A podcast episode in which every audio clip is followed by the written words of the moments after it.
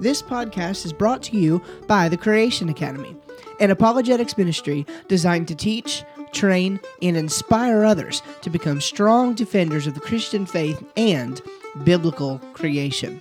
Launching early 2019, the Academy offers video and audio training with downloadable course workbooks, expert interviews, and exclusive Q&A sessions with leading creation scientists and apologists, quarterly ebooks covering a wide variety of subject matter, and even a private Facebook community where you'll fellowship and interact with a like-minded community of believers. If you want to be notified when the Academy goes live and even help us design the experience from the ground up, head on over to www.jointca.co today and sign up for the waitlist. You'll get early access to the Facebook group for free as a thank you You're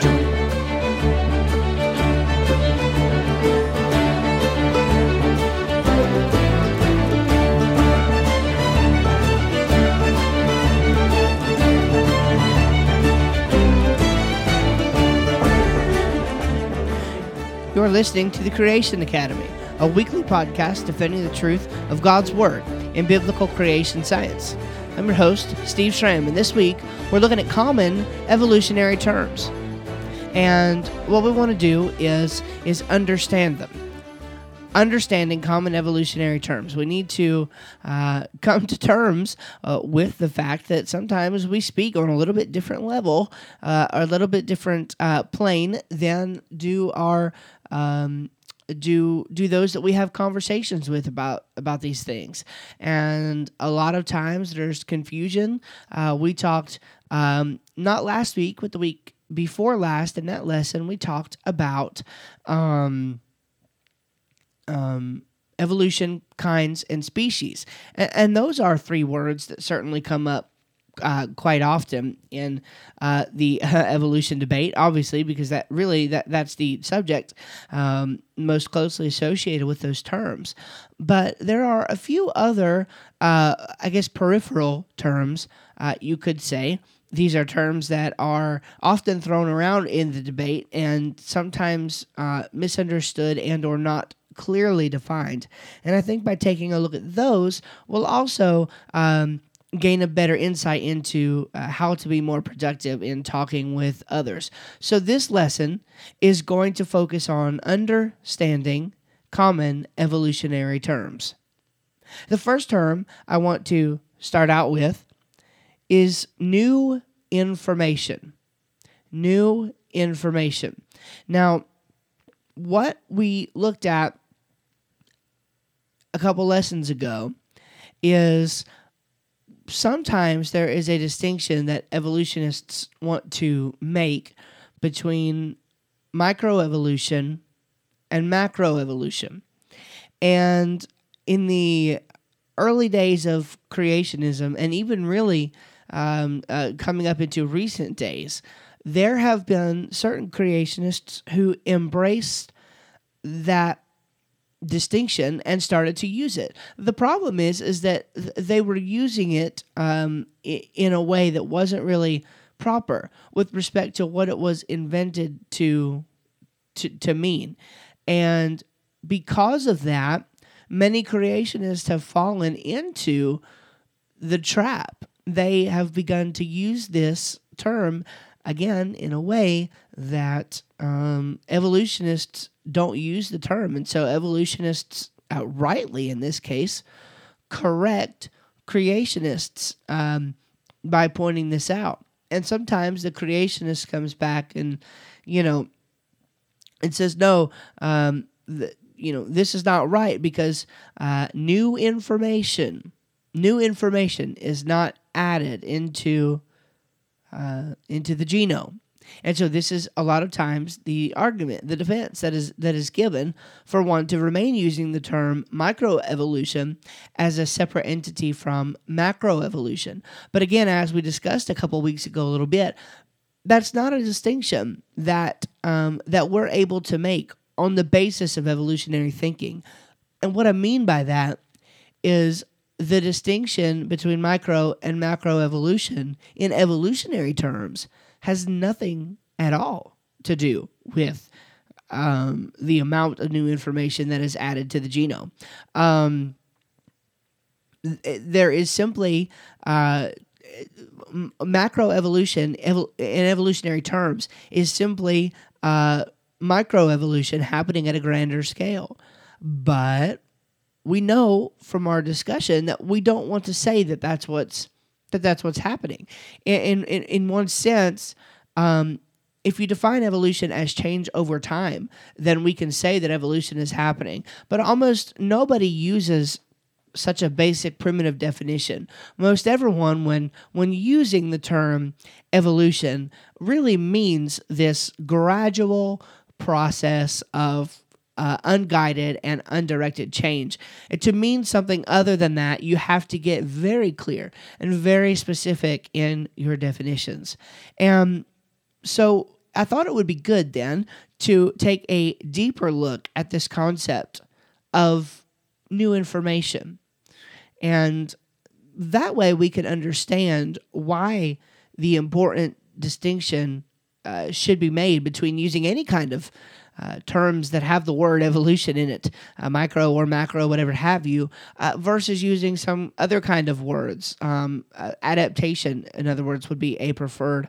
Uh, kind of word because again evolution um, implies i mean imported into the word is this upward change in organismal um, life and features and complexity um, it's just simply not there. Uh, we, we we don't see we don't see that actual trend in the evidence, and, and, and so therefore we we shouldn't ascribe terms to it that make others to think that that evidence might actually be there, um, because it, in one sense it, it certainly isn't. So. Um, so I want to look at this term then, new information. And uh, uh, this is going to be a little bit of a lengthy one, um, and uh, but I trust it'll be helpful for you. So um, scientifically, now I'm, I'm going to grab this definition here from Dr. Jason Lisle over there at the Biblical Science Institute. Um, he has uh, got a few good books out. This particular one I took from his book. Um, the ultimate proof of creation. The ultimate proof of creation. Here's his definition of new information. Scientifically, we can define information as a coded message containing an expected action and an intended purpose. I'm going to read that again. Scientifically, we can define information as a coded message containing an expected action and intended purpose. Some of you know that my background is in um, technology and web design, IT, work like that. And especially um, as it relates to web design, sometimes I have to write uh, good bits of, of, of, code. And when code is written, uh, one of the uh, one of the key concepts is to write uh, as clean uh, of code as possible. And what is meant by that is the more um, unnecessary um, code that you have in the system, the less efficient the system is going to run because ultimately it, it, will have to, to parse through information that uh, is is not vital to to making the the the particular uh, software work. Okay, and so because of that, what we want to do is anytime we create code, we want to create code that specifically causes some kind of action to take place. And when that action takes place, we want that purpose to have been accomplished. And ultimately, that's what Lisle is saying that information does. Now, he continues because how do we make that connection between DNA? I mean, human DNA. Is DNA really a language? Is DNA really information? Um, I, I, certainly don't agree with uh, with his position on evolution, but Francis Collins, um, uh, most commonly known as his from his association with the Biologos organization, he has said that uh, I think he even titled a book this that DNA is the language of God. Now I agree with what he's saying there. DNA is the language of God. I, of course, our conclusions that are drawn from that are much different. Uh, but nevertheless, um, it is the language of God, and DNA is information. And let me try to uh, defend that view. Lisle says this uh, DNA qualifies under the definition of information. Here's why it contains an encoded message. The base pair triplets represent amino acids and has an expected action, the formation of proteins, and an intended purpose life. Whenever we find any sort of information, certain rules or theorems apply. Here are two such theorems. One, there is no known law of nature, no known process, and no known sequence of events that can cause information to originate by itself in matter. And then two, when its progress along the chain of transmission events is traced backwards, every piece of information leads to a mental source the mind of the sender. The first tells us that matter does not spontaneously generate information. The second tells us that only a mental source, a mind, can generate new, creative information. So, of course, the significance of this understanding should not be missed. What Lisle is saying here is when we look at DNA, we see a, a coded message. We actually see an expected action. And of course, we know that the intended purpose of DNA is life. And that tells us something very important because of the fact of number two. It's because of the fact that we know that information only originates in creative intelligence, in, in a mind.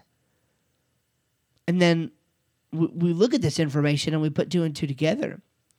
And it really starts to look like blind evolutionary chance just doesn't cut it.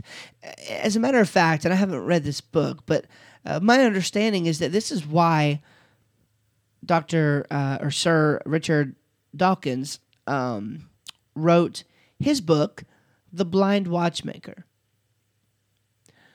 Because the evidence of of uh, of design is there. Now, of course, uh, Mr. Dawkins wants to attribute uh, that to some sort of of, of evolutionary uh, trait that we developed to look at things as if they were designed, but uh, nevertheless, um, I think what we have here is unmistakably a, a, a, a pattern of design, a, a hallmark of design, you might say.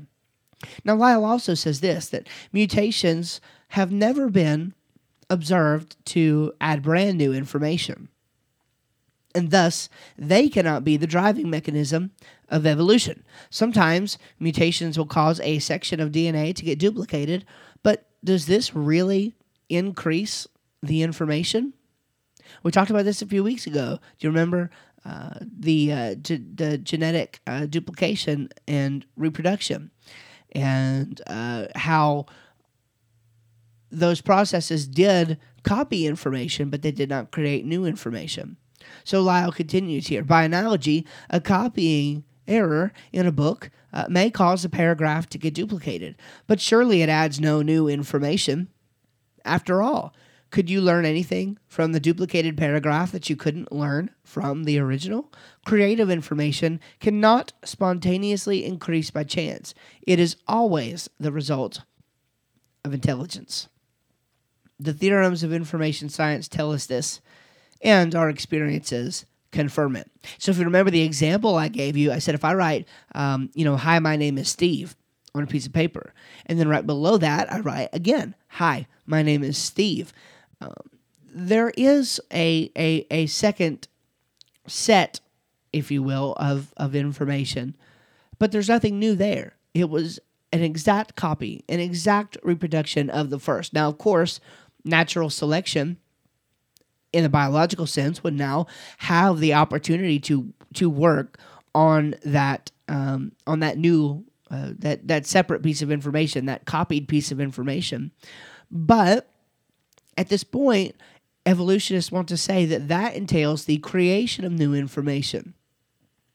But this seems impossible to me uh, to, to be able to interpret it in, in, in such a way because you can't learn anything new by just saying, Hi, my name is Steve twice. And if you have the same statement, if all you could possibly do is reproduce the same statement, and then natural selection can act on that and to and and degenerate that and can change that, that doesn't make it new information. That makes it just simply lacking information. It doesn't add anything. It always takes away. And so that's what we see in the processes of adaptation.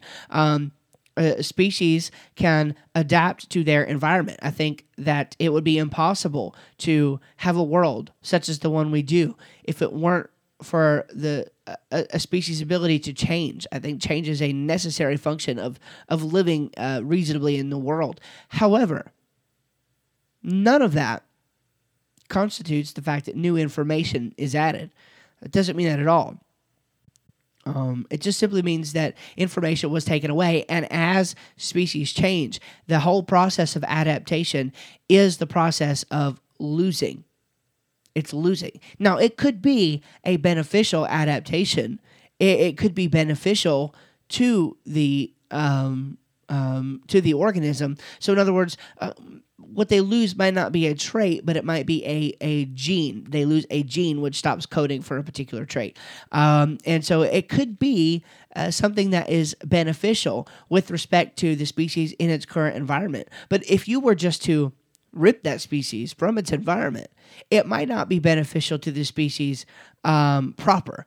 You know what I'm saying? If you if you've got um, Arctic wolves that were uh, selected based on their um, environment and everything, and they adapted to live in the Arctic. And you stripped one out and put it in the middle of Africa, it cannot thrive in that environment. You, that's why when we have zoos, uh, we have special accommodations a lot of times that have to be made for different types of animals because they are just not used to that environment. And that's the problem.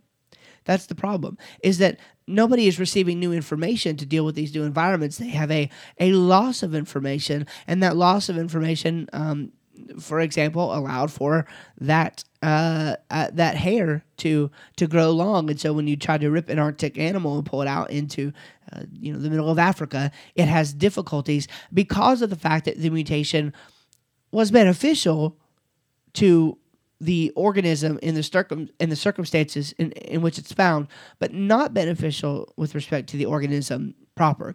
And I don't want to get into it right now, but there's actually a, a, pretty good argument there um, to be made uh, that that that God actually pre-programmed through a process called epigenetics um, some of the adaptation and things like that into species. So uh, that that's definitely. Um, or I should, to be more accurate, I should say the created kinds. Uh, so, so anyway, so so that's something to consider as well. All right. Now, Dr. Kurt Wise argues this. He says that all human languages involve at least five characteristics. Here are the five: hierarchical coding, or hierarchical coding. Two, emergent modularity, linguistic structure, sending mechanisms, and receiving mechanisms hierarchical coding, emergent modularity, linguistic structure, sending mechanisms, and receiving mechanisms. Now, he gives a pretty thorough discussion uh, uh and comparison between language and he uh, and human DNA uh, in his book Faith, Form, and Time. And I'm just going to give you his conclusions. It's a four part conclusion. Number one, at every level of structure, DNA uses codes. Two, at every level, DNA has parts that are designed to be interchangeable. Three, DNA's information seems to be arranged according to complex rules. And then four, DNA is found within a complex cellular system designed to translate DNA information into a form usable by the cell to create specific structures the cell needs and to place them in their proper location in the cell. So this is um, a, a, a, little bit more of a specific rendering of the same kind of thing that Lisle was sending. Essentially, what we've got here is a coded message, a linguistic structure uh, that is coded um, hierarchically. Okay, and this structure um, has an expected um, um, action. It, there's something that it needs to do. It needs to be interchangeable. It, it it's arranged according to rules. And it's found in a very complex cellular system that is designed to translate that DNA information into something that can actually be used by the cell. Um, and uh, the transportation of that information uh, is also um, um, accomplished with uh, something called messenger RNA. Okay, and so um, uh, that is uh, all all told together. The, the machinery behind this process is just absolutely uh, impeccable. Um, certainly seems to be designed, but even more so, seems to be quite quite intelligent and certainly unreasonable to think that it could have happened uh, by itself um, over time. All right, just to give you uh, uh, uh, another definition or two, I, I, kind of brought this in from multiple angles because I want you to see that, um, I, I, more accurately, I want you to have a uh, holistic understanding of how different scientists understand new information so that next time you're going into this conversation and somebody says how do you define new information by the way um, people people have certainly asked that of me before, and I've been in a uh, as a part of conversations where uh, people have been asked, creationists have been asked, how do you define new information? And sometimes people just don't have an answer. So study this that's why we're of course doing this lesson. I want you to be able to study this and understand what these answers are. Um, the fact that there is good answers for the fact of, of, of new information of what new information is. So um, so you can tell somebody else what you mean by it. And then of course you should ask them well what do you mean by new information? And if they're an evolutionist likely what they mean by new information is um, information that has been reproduced as a result of genetic reproduction um, and genetic duplication and that uh, that natural selection is now acting on. And as we've already discussed, uh, that is not an adequate definition of new information, and you should be able to point that out uh, to them. So Jonathan Sarfati says this uh, quote, none of the alleged proofs of evolution in action to date provide a single example of functional new information being added to genes. Rather, they all involve sorting and or uh, loss of information. To claim that mere change proves that such information increasing change will occur is like saying that because a merchant can sell goods, he will sell them for a profit. The origin of information is an insurmountable problem for the GTE, General Theory of Evolution. Informed creationists do not deny that some copying mistakes or mutations can be beneficial by the normal definition that they help an organism. But in all known cases, they still add new uh, no new information. And so he uses the example um, of sickle cell anemia. And he says this people who carry two copies of the sickle cell gene, homozygous, um, develop fatal anemia. But this uh, mishappen hemoglobin uh, also resists the malaria parasite, Plasmodium. So humans who are a heterozygous have both a normal and abnormal gene have some advantage in areas where mal- malaria is prevalent, even though half their hemoglobin is less effective at its job of carrying oxygen. So you can see there's always a trade off. And um, whatever way you choose to look at this, uh, there is just no new information being added. You know, one of the worst uh, arguments I think against um, against some form of creationism is the idea that if there was a designer, he sure did a bad job. And I don't want to get into this. I've got a whole uh, lesson planned uh, for for for another time to to to tackle this.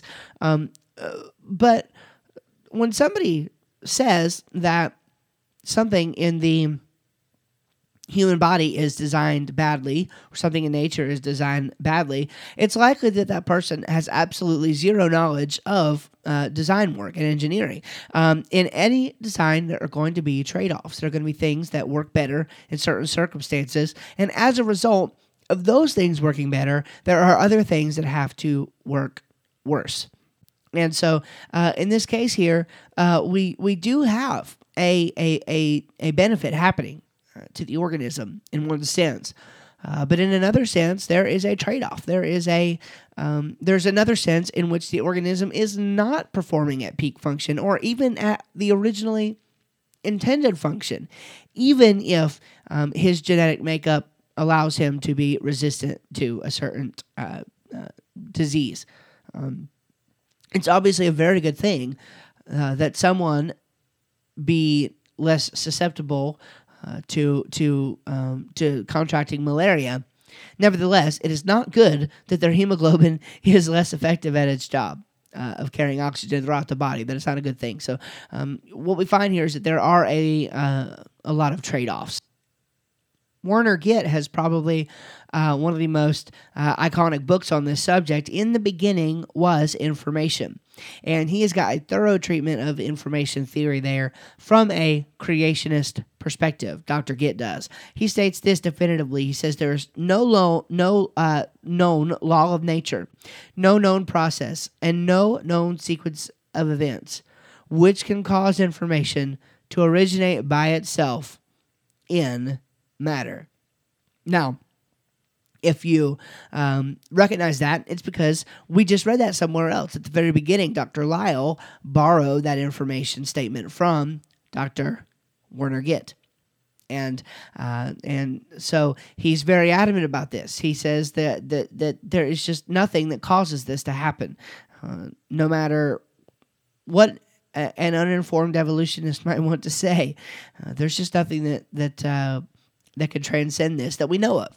Now, Lisle, uh, to kind of close out this section, Lisle writes this. I'm going to read quite a lengthy portion here. He says a mind is not necessary to copy, transmit, or lose information, only to create it. A Xerox machine can copy information. So can a computer. A computer might even lose information, for example, if the hard drive fails. But a computer cannot generate brand new information. Even duplications do not result in new information. Suppose a computer glitch caused the paragraph in an electronic article to be duplicated so that there are now two identical paragraphs. Do we have any new information? Could we learn anything new from the second paragraph that we did not learn from the first? Clearly not. Uh, this article will be longer now, he says, but it contains no new information from the unaltered article. And we took that from his website. Now he continues here. He says this where where did the information in your DNA come from? It was copied from your parents. You get some information from each parent who got their genetic information from their parents, and so on until we get back to Adam and Eve. They got their genetic information from the mind of God. This is consistent with the laws of nature pertaining to information. The information in the DNA of all organisms on Earth originated in a mind, the mind of God. The information is copied by the cellular machinery, which is non mental, and therefore cannot add new information. But some information has been lost due to mutations, and the fact that each parent contributes only half of his or her genetic code to each child. Mutations can cause duplications in which a segment of DNA is accidentally repeated. But this does not add any new information, just as a computer glitch which duplicates a paragraph does not add new information to the article. Genetics and information theory are consistent with biblical creation you can find the entire article uh, to which uh, we were just referencing um, on uh, Dr. Jason Lisle's website at the Biblical Science Institute. He's actually got a two part series there, very helpful on information theory to help you learn more about it. And so we'll be sure to place that in the notes as well, so you are able to uh, to visit that website at your uh, at your convenience. Okay, want to shift gears uh, a little bit now to the word theory.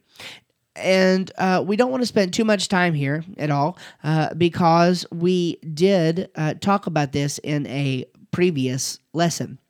Um, um, and you can find that, uh, of course, on our website. Uh, you can find that particular lesson at TCA uh, lesson 16 Is evolution just a theory? And we will place that in the notes as well. Okay, now, scientifically speaking, the term theory is is not used in um, in, in the way it is commonly understood. It's something completely different. Um, when we think of a a theory, just in general language, we think of it as something that you know, we're we're very speculative of. We we have just begun to to to think about possible solutions to a problem or we, we've we've we've just come across something that needs to be reconciled in our minds, and so we we develop what we might think of what we might call a theory in order to to kind of parse that out. And, and what we do is we we put different circumstances together in our minds and try to form a flow of thought from uh, one um, one proposition to the next to to understand how uh, things work. But it's just guessing. It's really just guessing.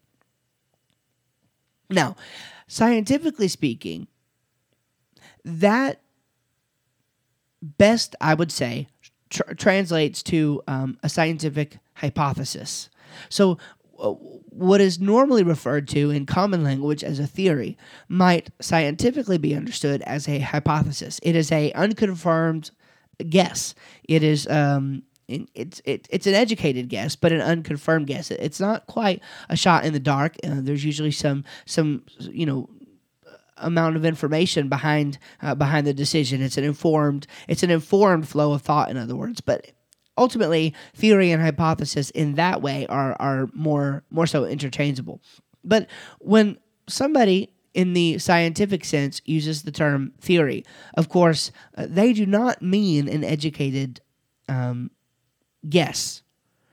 Um, what they mean is something that has been um, uh, confirmed. They mean something that uh, has already been through that process of of, of tinkering and, and, and, and figuring out how things work. And it might not be it might not be perfectly nailed down. There might be more to nail down. But by the time something becomes a theory in the scientific sense of the term.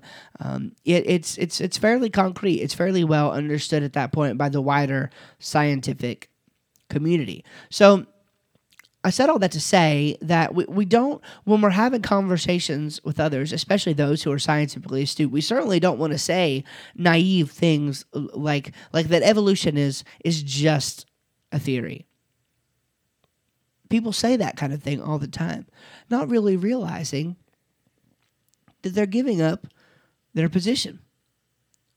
Uh, because of the fact that uh, a theory as science understands it, as scientists understand it, uh, is is something much different. It's a very good thing if something has made it to the point of being a theory. Now, uh, another helpful uh, distinction to make is the difference between a law and a theory. Um, and again, we, we really parsed this out uh, in that other um, in that lesson that I just mentioned. So I highly encourage you to go back to that. Uh, and again, we'll have that in the notes. But uh, the a law scientifically speaking, is is is descriptive. In other words, we observe um, something that happens in the universe, and a law describes that. A law never becomes a theory. A theory never becomes a law. Um, a law is not greater than a theory. Uh, these are just two completely different things. So somebody says, um, maybe says something like, uh, well, it's not like evolution is a law, it's just a theory. Um, but again, this is, there, there is a sense in which a theory is, is even on a greater plane than a law, scientifically speaking. And so we don't want to make naive statements like that because it shows, uh, in that case, rightly, uh, that we don't know what we're talking about. Okay? Laws don't become theories, theories don't become laws. Laws merely describe things that happen in the universe theories are um, uh, sets of propositions which uh, aim to explain things um, and are usually pretty widely regarded by by the wider scientific community.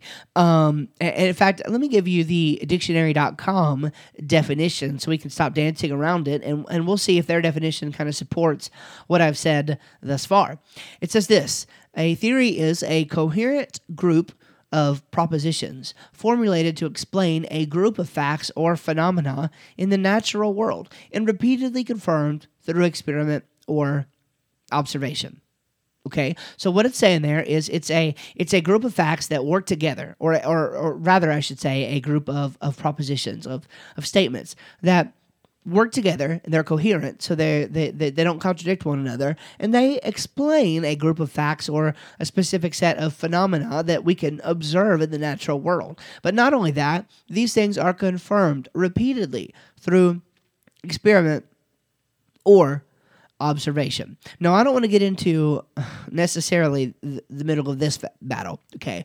But there are some creationists who would advocate not even calling evolution a theory. In other words, while there are some, okay, who say that um, evolution is just a theory, why would you listen to that? Of course, they don't know what they're talking about, unfortunately. Um, there are others on the complete opposite spectrum who say, no, we don't even want to call evolution a theory. We want to call evolution a myth. We want to call evolution a, you know, whatever. Um, because it's not true. Yada yada yada. Okay, so I understand like the sentiment behind that. I do. I understand the sentiment behind that because I think that if you really parse through the evidence, I think there is is is is so much that cannot be explained by the general theory of evolution that makes much more sense. Um, on theistic terms. I mean, uh, you know, and we've talked about this, of course, namely, uh, the, the whole idea that science can even exist is an idea that uh, Christians and, and, and, and other theists as well uh, thought of. So, um, the fact that something can even be repeatedly confirmed through experiment is is inherently a a Christian um, idea. Uh, but note that that is what they're going to define a theory as. So they are going to say that we can repeatedly confirm this through experiment or observation, and so therefore it becomes a theory. Um, I think that, and we've talked about this um, um, a little bit before in, in, in, different communications that I've had, my of course my podcasts and on my blog. But um, I, I think that we need to come to grips with the fact that evolution is a decent scientific theory.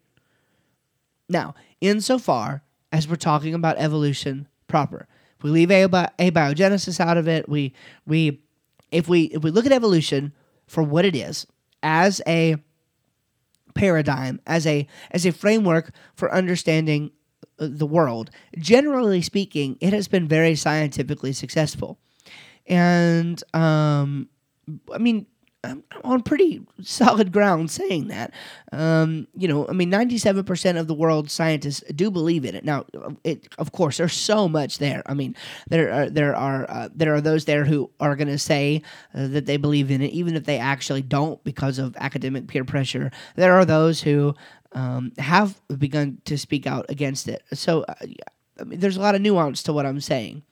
And certainly, we don't want to appeal to the majority who has been proven to be wrong in the past. So, uh, I, I, don't want to do that. But what I do want to say is that evolution is not accepted by so many people because it is unreasonable. Um, there is a, a measure uh, in which this is a productive framework for biology. And so, I, I, I don't want to say that it's, even though it might be a, a, a myth, um, I, I don't want to say from a scientific perspective in that kind of a conversation. I don't want to say that it is a, a mythical thing because that's really just disingenuous. I mean, it, it really it really does have good explanatory power. Now the problem is is that uh, as far as I'm concerned, there's a competing and better theory. Um, the, the, the, the lie that's been propagated, uh, if we're going to call something a lie, the lie is that we must use evolution to explain the data. In other words, evolution uh, theory is a theory. It is a um, interpretive philosophy uh, through which most of the world's biological research is is done. And to be honest with you, I think that's a hindering thing, and we're going to talk um, about that uh, sometime in the future, I'm sure. But um, I think that if we were to actually begin to do uh, biology from a creationist perspective, I actually think that the floodgates would open. I mean, I think we would actually um, begin to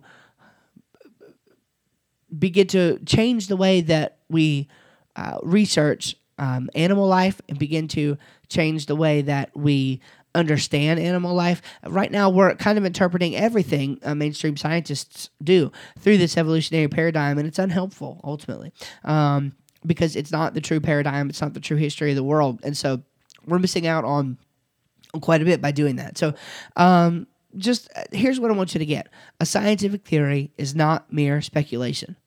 Bottom line, it's just not. It's not mere speculation. That's not what it is. So we're going to move on from there. Okay. Um, vestigial organs. Vestigial organs. So according to Webster's, a vestigial organ is a bodily part or organ that is small and um, degenerate or imperfectly developed in comparison to one or more fully developed in an earlier stage of the individual in a past generation or in closely related forms. So, um, essentially, these are things that uh, show up later in the, uh, just to use their terminology, later in the um, so called evolutionary process. And they are supposedly a remnant of the way that an organism, uh, the kind of structures that the organism once had to survive in a different environment, a different time period, etc. Now, I want to start out um, this section uh, certainly by saying this vestigial structures do exist. Let me repeat that again. I want to make sure that you've got your ears open. Vestigial structures do exist. To claim that they don't, uh, in my view, would just be playing unfair with the evidence. You know, this is where when an evolutionist comes in and says we can we can observe things about evolution, this is one of the things that they're going to point to is vestigial organs and vestigial structures. And uh, many a creationist has just, you know, said, no, these things don't exist and the, the pictures are made up and this, and the other thing. Look, um, certainly, certainly, evolution is fraught with fraud. Say that five times fast, okay? Uh, evolution theory throughout the centuries has been fraught with fraud. It really has. But that is not to say that we must think of every challenging um, every challenging solution or every challenging uh, piece of information uh, that evolution theory presents us with is is is fraudulent because it's just simply not. Some things do exist, and we need to ask the right question. We need to ask not why these things exist. We need to we need to not jump to the conclusion that they really don't and that there's some kind of um, nefarious activity going on. What we need to say is is evolution the best explanation? But we have we have something here that is happening. No question. We can see it. It's happening. Is Fichte philosophers Darwinian evolution theory the best explanation for this. Now, many people just don't even question that. So, so there's there's one level of problem. Many people just don't even think to question that part of the the proposition. It's kind of like the the whole issue of time. If if we have discordant dates with radiometric dating and things like that, we don't even think to question the time. At least mainstream scientists don't, uh, because it's that's just the paradigm. You you don't go outside of the paradigm to understand something, and so that's what's happening oftentimes here. The question is just never asked Is evolution the best explanation? Now, Dr. David Menton, uh, with Answers in Genesis, has argued that while these structures um, certainly do exist, they do not necessarily require evolution. And I want to give you a couple things that he wrote in an article on the Answers in Genesis website. So, first, he says that the um, definition has changed. The definition has changed. Let's look at this. As the state of functionless organisms, has grown smaller and smaller with advancing knowledge, the definition of vestigial organs has been modified to include those whose functions are claimed to have changed to serve different functions. But such a definition repro- or excuse me removes the burden of proof that vestigial organs are a vestige of evolution. Thus, the evolutionist might concede that the human coccyx, or the tailbone, does indeed serve an important function in anchoring the pelvic diaphragm, but still insist, without evidence, that it was once used by our ancestors as a tail.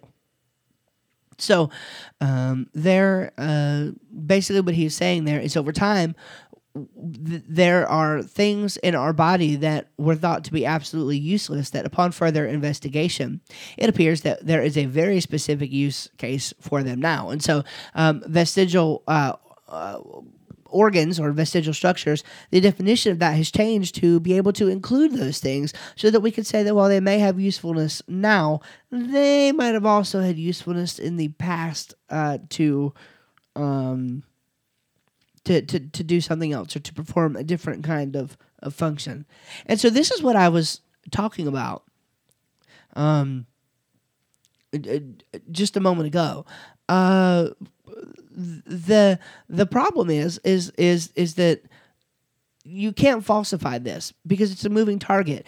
The interpretation is done according to the paradigm. The paradigm itself is not questioned. You see, so so when it, it, turns out that something that we once thought um, was uh, purely a vestigial um, structure uh, actually did have a modern use case. When, when we find that out um, th- the best question would be to ask oh okay well, well, well now that we know that um, maybe this lends some credence to the idea that every uh, organ is in our organ in our body has a specific function, and maybe it was always intended to function that way. But see, no. As long as the data is interpreted according to the paradigm, then we're going to always have to go back and say, ah, but what did this mean in our evolutionary theory? In our evolutionary past, what did this mean? Rather than to say, did we really have an evolutionary past? So much of the information that is propagated about evolution theory uh, does not take the time to think through that part of it and does not take the time to tell students that you can question things and think through that part of it. You don't have to interpret through the paradigm of evolutionary theory just because. There is no law that says that. So that's what we want to get people doing here is thinking about things and, and really thinking critically and carefully um, about the kind of claims that are made versus the uh, kind of facts about reality. Okay, so he says uh, he, he takes time to mention vestiges then of embryology. Of embryology, he says there are several structures that function during the development of the embryo and fetus that appear to be no longer used after birth. So these things exist. Remnants of these once functional structures persist throughout life. Such structures perfectly fit the definition of a vestige, but they're not vestiges of evolution. So you see what's happening there. He's saying, yes, we do have vestigial structures, but just because it is a vestigial structure, a vestigial structure, does not mean that it is related to the evolutionary process. In this case, it's just um, um, related to the process of the production of life, the development of sexual dimorphism. He says almost every organ of the female reproductive system can be found in a different or vestigial form in the male reproductive system and vice versa. For example, in the male, the prostatic um, utricle and outpouching of the prostatic urethra having no known function is a remnant of the paramesonephric duct that develops into the uterus and oviducts of the female. Clearly, the vestigial organs of reproduction are not a result of evolution, but rather embryological development. Now he comments on homology. He says uh, many vestigial organs are examples of homology, but not necessarily of evolution. Homology is an underlying similarity between different kinds of animals recognized by both evolutionists and creationists. All terrestrial vertebrates, for example, share a widespread similarity, homology, of body parts. Evolutionists insist that this similarity is the result of evolution from a common ancestor.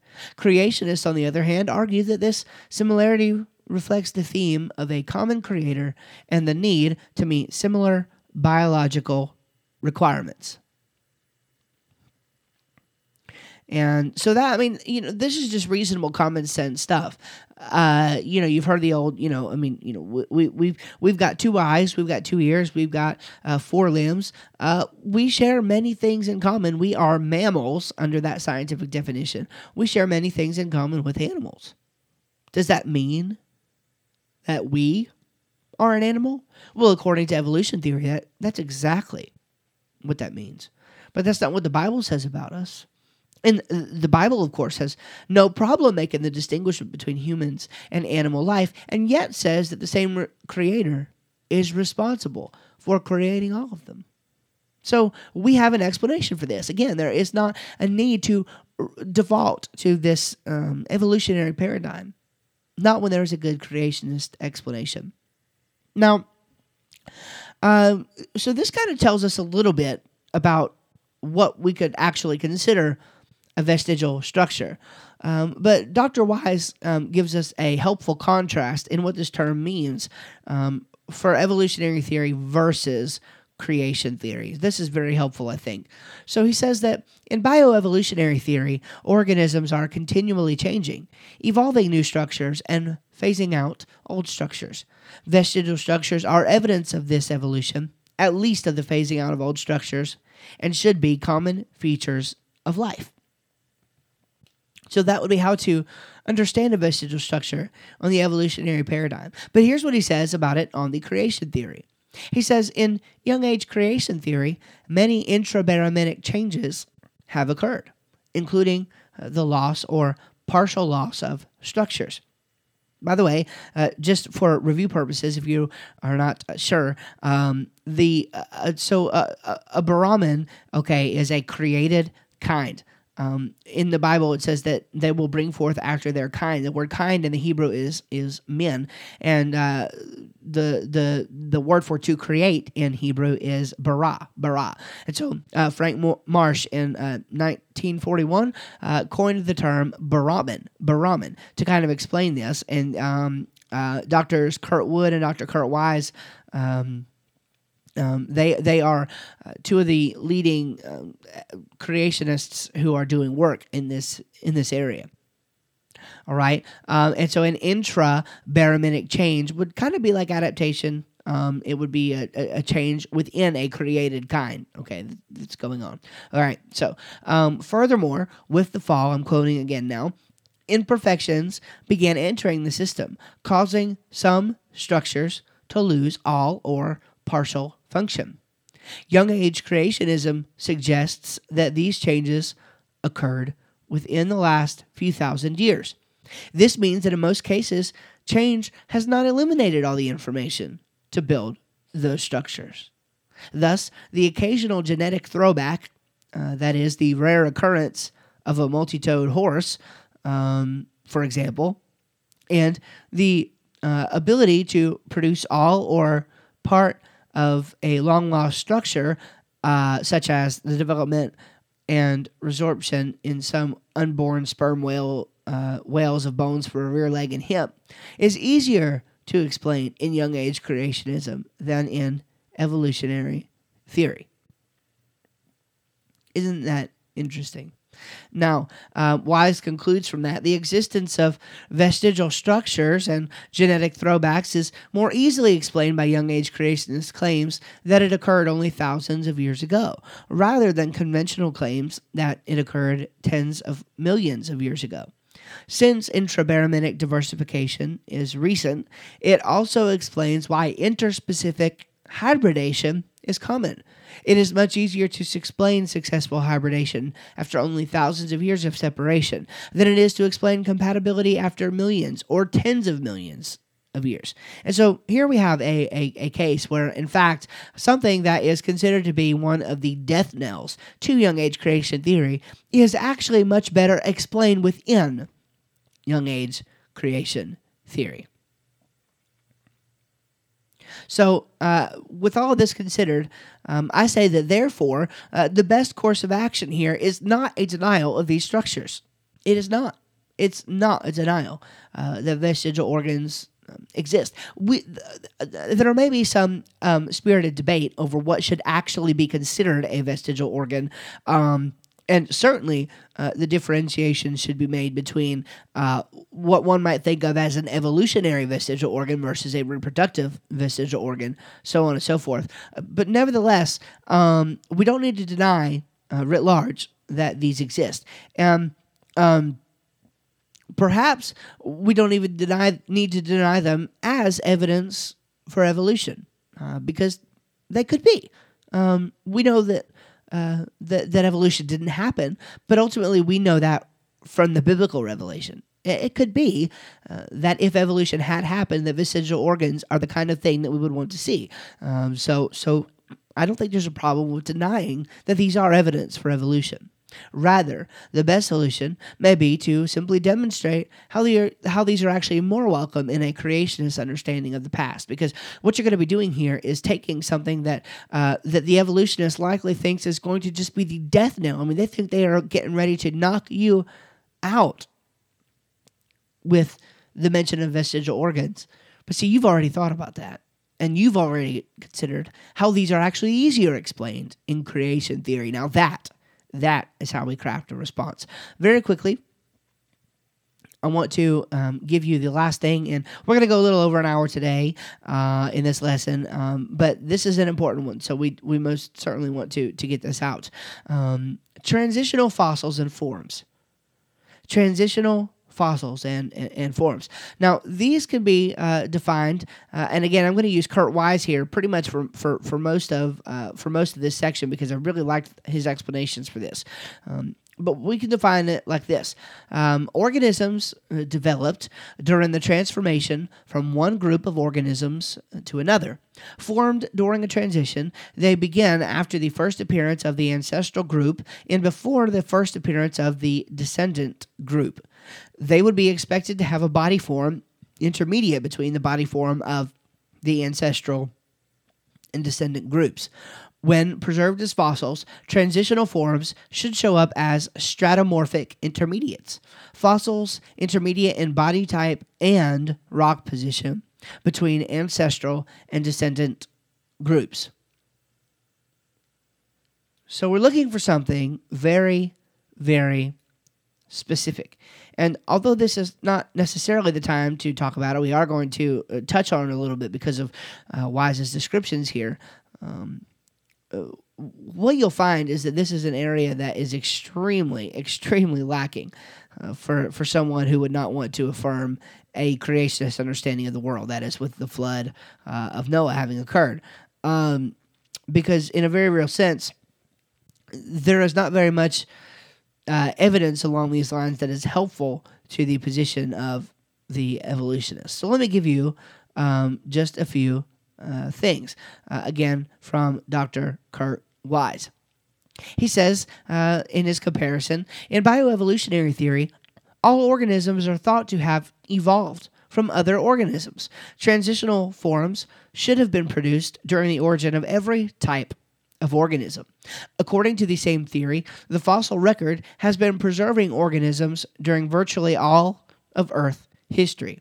Consequently, stratomorphic intermediates should not only be common, but should be found in nearly every rock layer and associated with nearly every type of organism, especially easily preserved groups.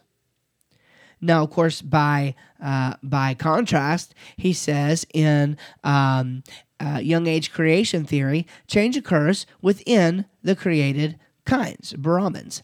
Because God designed most of the body forms into the system at the beginning, many species have originated without transitional forms.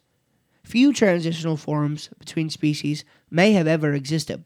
Furthermore, in the young age creation model, the fossils in flood sediments preserve a snapshot of the organisms living on Earth the day the floodwaters reached them. Because of this, transitional forms would be extraordinarily unlikely in flood sediments. On the other hand, rising floodwaters may well have preserved organisms in the order they were encountered. So, if adjacent um, pre flood communities had intermediates between them, such as mammal like reptiles living in a zone between a mammal dominated community on one side and a reptile dominated community on the other, then stratomorphic intermediates might be expected between these two communities. Stratomorphic intermediates then should be rare in flood deposits, uh, possibly primary and secondary, but when they are found, they should be ecological intermediates between adjacent communities. Post flood sediments, possibly the tertiary and um, quaternary, were uh, deposited during the period of highest intrabaraminic diversification. In these sediments, one might find stratomorphic uh, series of fossils documenting intrabaraminic uh, diversity. Diver, excuse me, I can't talk. Um, of fossils documenting intrabaraminic diversification and reflecting the cooling and drying climate of the post-flood world. So, uh, something else I want you to see here is that uh, a term like this, uh, transitional uh, fossils and, and forms, uh, these are things not to be scared of. They are something um, observable.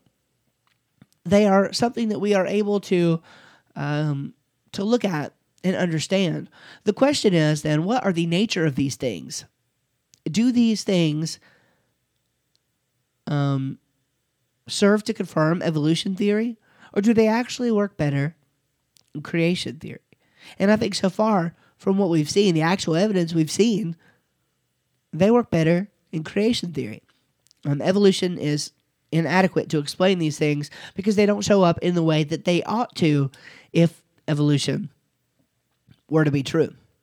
In a popular uh, blog post, that is, this is not a, not a scholarly paper, uh, Dr. Todd Wood has claimed that quote, as a young age creationist, I'd have to confess that interbaraminic uh, intermediates are likely to be baramins themselves and therefore uh, and are therefore attributed to creation. I say this with one reservation. Some Seventh day Adventists, like Harold W. Clark in his 1940 book, Genes and Genesis, believe that these intermediates are confused species that arose by interbreeding of created species. I will, however, proceed on the assumption that this perspective is incorrect.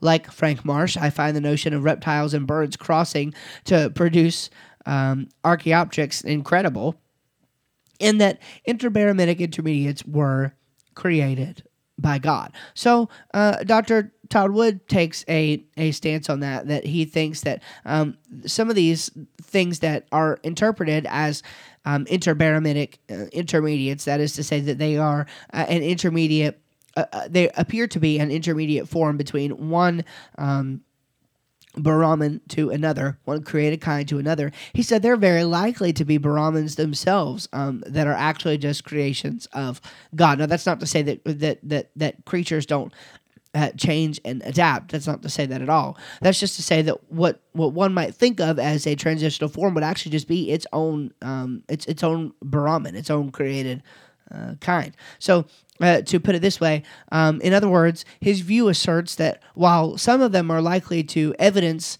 real genealogical relationships within baramins, other work he has done has led him to find uh, consistently that um, archaeocetes are uh, not intermediate between terrestrial mammals and whales. And so, um, because of that research, that has led him to extrapolate that idea further. And he's doing more research on that quite literally as we speak. Um, even as I say that, though, there's much more work uh, that needs to be done in this area. Uh, will you take it to task? Um, will you become the next Dr. Kurt Wise, Dr. Todd Wood? Dr. Jason Lisle, Dr. Werner Gitt?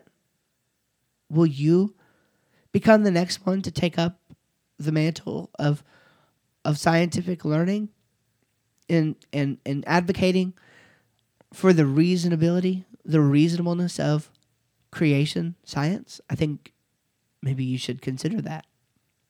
I want to conclude in the words of uh, Frank Sherwin and Brian Thomas. Uh, these are two staff members of ICR, of course, the Institute for Creation Research, and uh, they uh, they work for them, and they, they they wrote this article titled "Beware of Dangerous Definitions." Uh, certainly a fitting title. And here's what they say, quote, "Often it is more effective to discuss definitions by asking for them rather than by stating them. If a person uses any term, it is incumbent on them to be able to explain what they mean by it. Asking for an example of it is also fruitful. When explored with respect and deference, this tactic can move a conversation in a positive direction and perhaps open someone's eyes to the possibility that a scientific sounding term might describe a process that is not based on science, but rather, at least partly, on an unfounded presupposition. Close quote. And I love that statement. Uh, as we tell you here to do all the time, ask questions. Somebody says a word. What do you mean by that? Somebody states a conclusion that they've made. How? You ask them. How did you come to that conclusion? Because it's likely that they might not have done much research on it at all. And so you can help by by gaining the proper definitions, and I hope this lesson series has helped you with that by gaining the proper definitions and by understanding how words are meant to be used, how they were used historically, and how maybe even those definitions have changed over time, you can begin to have even more productive conversations with those with whom you disagree, and maybe even have a chance to to to lead them as a result to Christ. What a blessing and an honor that would be. Let's pray.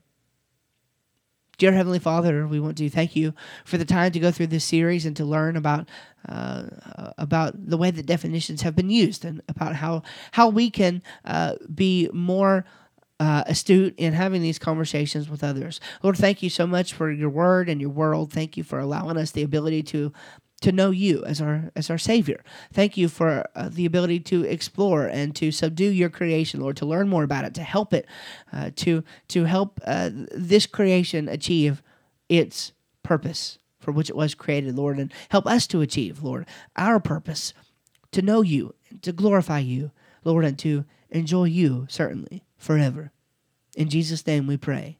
Amen. I want to thank you for joining me this week here on the Creation Academy. This has been a fun series dealing with common evolutionary terms and dealing with uh, worldviews and evolutions and species and uh, science um, what we mean by literal creation. We've dealt with many different things and so many different topics over this series, but we certainly appreciate your attentiveness to it and uh, share this with your friends if you'd like. Uh, we would appreciate if you would go and leave a review on iTunes. Uh, if you would share this with somebody else, tell somebody else about it.